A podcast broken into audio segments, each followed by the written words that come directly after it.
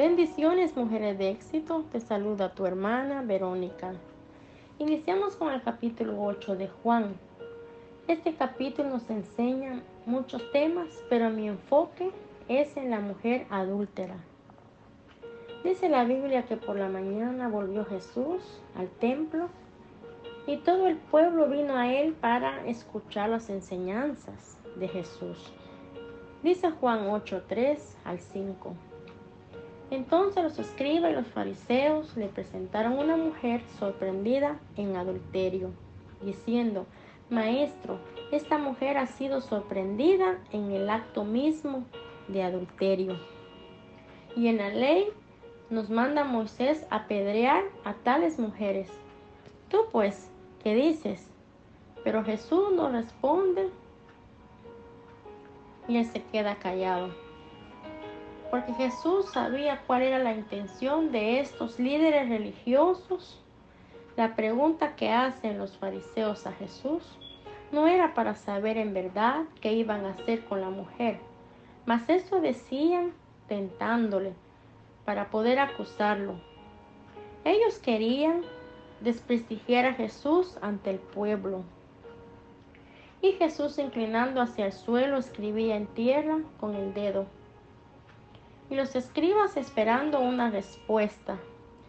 Me impacta el silencio de Jesús. No tomó una mala actitud contra ellos, no se enojó. Esto me enseña la humildad de Jesús. La Biblia dice en Juan 8:7, y como ellos insistían en preguntarle, Jesús les respondió, el que de vosotros esté sin pecado, sea el primero en arrojar la piedra contra ella. E inclinándose de nuevo hacia el suelo, siguió escribiendo en tierra con el dedo. Impresionante respuesta de Jesús, cómo él desafió al enemigo con la palabra. Los fariseos y los saduceos al oír acusados por su conciencia, salía uno a uno, comenzando desde el viejo hasta los postreros. Y quedó solo Jesús y la mujer que acusaban.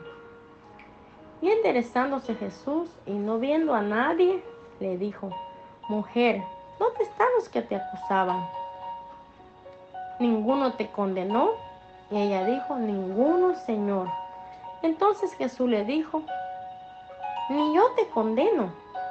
Vete y no peques más. Las enseñanzas de Jesús podemos aprender de la Biblia que son muy importantes en nuestra vida espiritual. Jesús demuestra su gran amor y misericordia hacia esta mujer, pero le advierte que no peque más. Esta mujer era culpable de adulterio. Esto significa una relación sexual de una persona casada con otra persona que no es su cónyuge. El propósito de Jesús era que esta mujer pecadora cambiara su forma de vivir, que transformara su vida a no pecar más. Jesús no la juzgó, al contrario, Él se compadeció de ella. Esto nos enseña que Jesús ama al pecador, pero aborrece el pecado. Mujeres de éxito, esta enseñanza nos recuerda que Jesús vino a dar una nueva oportunidad, como se la dio a esta mujer, que fue redimida. Cuando nosotros le damos el acceso a Jesús de perfeccionar nuestras vidas espiritual con la palabra, nuestra forma de vivir cambia. Dios te bendiga, Dios te guarde.